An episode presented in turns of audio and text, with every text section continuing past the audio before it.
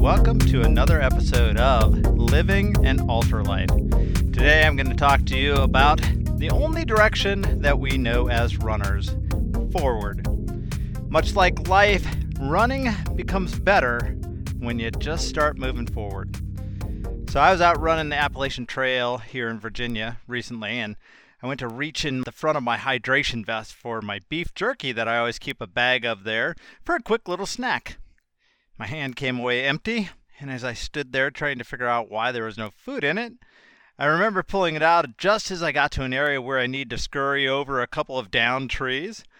And I sadly realized that I must have dropped the bag in my scramble to get over the trees. And so now I faced a dilemma that is much like life itself.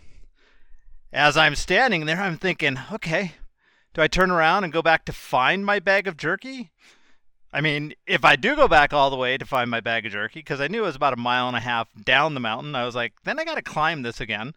And so, you know, is that. And then the other consideration was, well, by this time, a bear could have found it. And so, you know, I could go back to where I dropped my bag of jerky and a bear could eat me.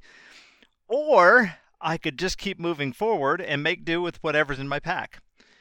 And that's one of the things that I've realized as a runner there's this thing called relentless forward movement. I learned relentless forward movement at a human potential running series race where everything imploded. It was a Tommy Knocker race in 2019, I think it was. And around the eight hour mark, I ate something that just totally disagreed with my stomach. And man, I did not want to move forward. And I was just sitting there feeling sorry for myself, thinking, oh, my day is done. And John LaCroix walked over to me. He's the race director of Human Potential Running Series. And he said, Look, dude, just get up, keep moving forward. You might have to Ralph in the woods. No big deal. Just keep moving forward. Keep moving forward. You got four more hours. Get out of here. Go move forward. And so I did. You know, after a little while, all of a sudden I thought, you know, my stomach still feels a little bit sour, but I'm moving forward and I'm gaining mileage and I'm getting closer to the goal of running for 12 hours. That was the point that kind of something clicked in my brain running, and it was like, wait a second, it doesn't matter what you're going through. All you have to do as a runner is keep moving forward. Just keep moving forward, relentlessly moving forward. Because the advantage in constantly moving forward and running and life in general is you don't have time to live in the land of regrets because you're on to the new adventure. And it doesn't mean you don't learn from what happened in the past. You do. I realized on this one particular run I should be more conscious of what's in my hand before leaping over down trees, and perhaps even pause for just a moment to tuck it back in its nice little safe pocket so I'll have it the next time I need it. But I also learned another thing about relentless forward movement. It's always good to pre plan and have nutrition alternatives available in your pack. And here's another one of those things that none of us like doing this as runners. Sometimes you gotta pause, take the pack off your back, grab the nutrition alternative out of the back of the pack, eat something, and then continue moving forward. I know that's a strange thing, and there's a lot of runners that will never do that, but I promise you that if you'll pause sometimes, things will happen better. So, relentless forward movement as a way of life has become one of my favorite topics. I did a podcast on living an ultra life a little bit earlier. It was widely listened to podcast, and it was in the early days back in January about relentless forward movement. I write for Medium and for an online publication called Runner's Life. And I wrote an article about relentless forward movement. It's still one of the most widely read articles I've written. It's been republished in another language, and I think that's pretty cool. And the reason is that, that it resounds with people is because so many people today feel like they're stuck in neutral. You know, I had one of those days today where it was like it took two steps forward and three steps back is like I'm doing stuff and then it's like bam, you know, you get hit with, oh crap, I got to go do this. And so then you got to pause what you're doing. You got to go take care of the problem that you have by the time you got done with the problem and you get back onto what you're doing again, it's like, crap. Well, all of a sudden, you know, Dave looks at me today and he's like, all right, well, I'll see you tomorrow. And I was like, what time is it? And he's like, it's 4:45. I was like, wow, where did the time go? And it just flew because I felt stuck in neutral all day. I wasn't moving forward. So I just think that if we can ad- learn to adopt relentless forward movement as not just a mantra for running, but a mantra for life, we're going to live much healthier lives. Not just physically, but mentally, emotionally, spiritually. We're going to live way healthier lives. I read an article from Psychology Today. It was written in December 2016. It was called Seven Ways to Get Yourself Unstuck. I highly, highly recommend it. The seven ways that they said to get yourself unstuck, and I'm just going to go through these really quick, okay? Because I don't want to dwell on these. But number one is let go of the past. Number two, change your perspective. Number three, start with small changes four, explore your purpose. Oh, I love that one. We'll get into that on, another, on a future podcast. Number five is believe in yourself. Six, practice being hopeful. And seven, consider talking to a professional. Um, I, I attempted Strava art a little while back. And um, I, my Strava art does not look at all like some of these people on Strava who do Strava art and it looks like something. Mine looks like Picasso. So I entertain people by posting on Strava that I am the Picasso artist of Strava art. And then I relayed a, a conversation I have, which has much to do with number seven. I may need a psychologist because I did this conversation with a psychologist, asked me what I was thinking about while I was drawing this strange looking nothing, but I called it art. Anyway, I digress a lot right there, but it'll be fun. You'll be sitting there going, oh my gosh, his brain. Yeah, don't worry. There's one in there somewhere. I'm not sure where it is right now, but we'll find it soon. So, anyway, Psychology Today, December 2016 article, Seven Ways to Get Yourself Unstuck. It describes this feeling as being stuck in a rut. And those seven ways are very, very important. But I want to go back to my favorite one, and that's the second one change your perspective. One of the quotes in there once you release the grip of the past, you will see reality in new ways and feel freer to change your attitude. Let me just reread that again because this is a great quote and I want you to get this. Once you release the grip of the past, you will see your reality in new ways and feel freer to change your attitude. When you adopt relentless forward movement while running, you're not focused on the lousy mile you just ran or the way you're panting as you climb a hill. Instead, you're focused on the one direction that will actually get you somewhere forward. Instead, you're focused on the next mile, the next segment, and all the bad mojo gets flung into the breeze away from you.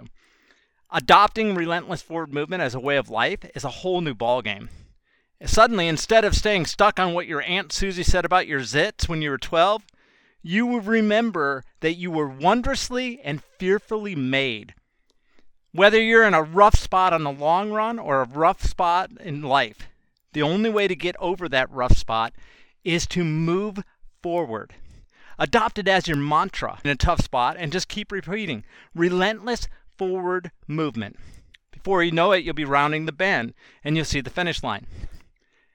When I was running the JFK 50 miler, November of 2020, I came down off of the Appalachian Trail and into the aid station before the train tracks, right before you get on the C&O Trail.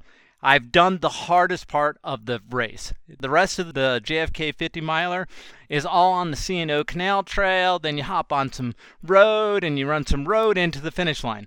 It's not that hard. Well, I came off of it successfully. I was a little bit behind where I wanted to be in terms of my pace, but I was plenty ahead of where I needed to be to hit any of the cutoffs.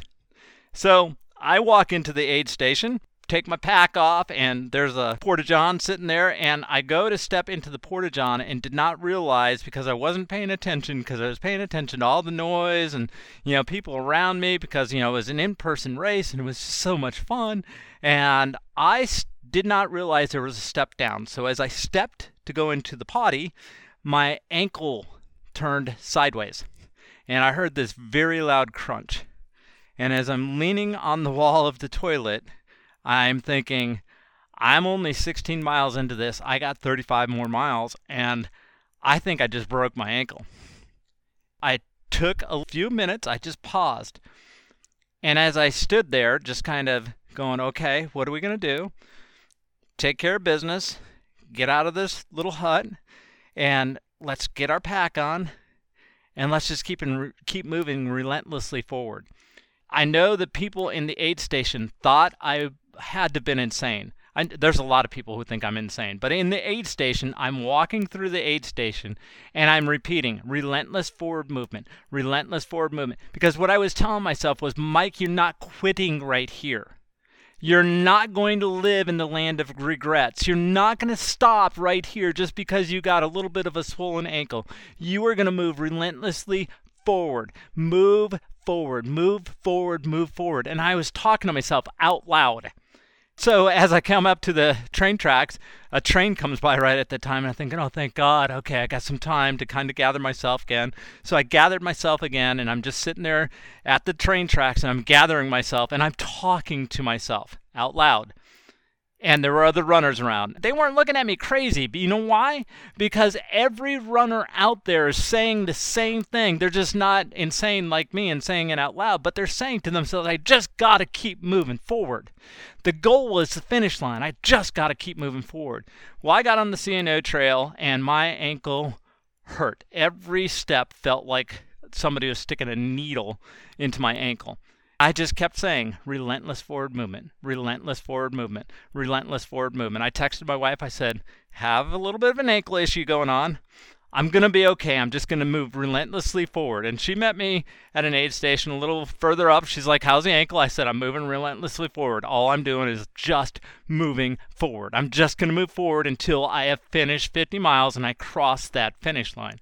So I just kept on going and I kept on going and I kept on going and I kept on going. Before I knew it, all right, I am not running. I am just fast trekking, man, because every time I'd go to stride out and run, my ankle would hurt. But when I just kept moving relentlessly forward in a very fast trek, I was okay. It was comfortable. It wasn't great, but it was comfortable. And I passed people. I was tripping out because they're running, I'm walking, I'm passing people.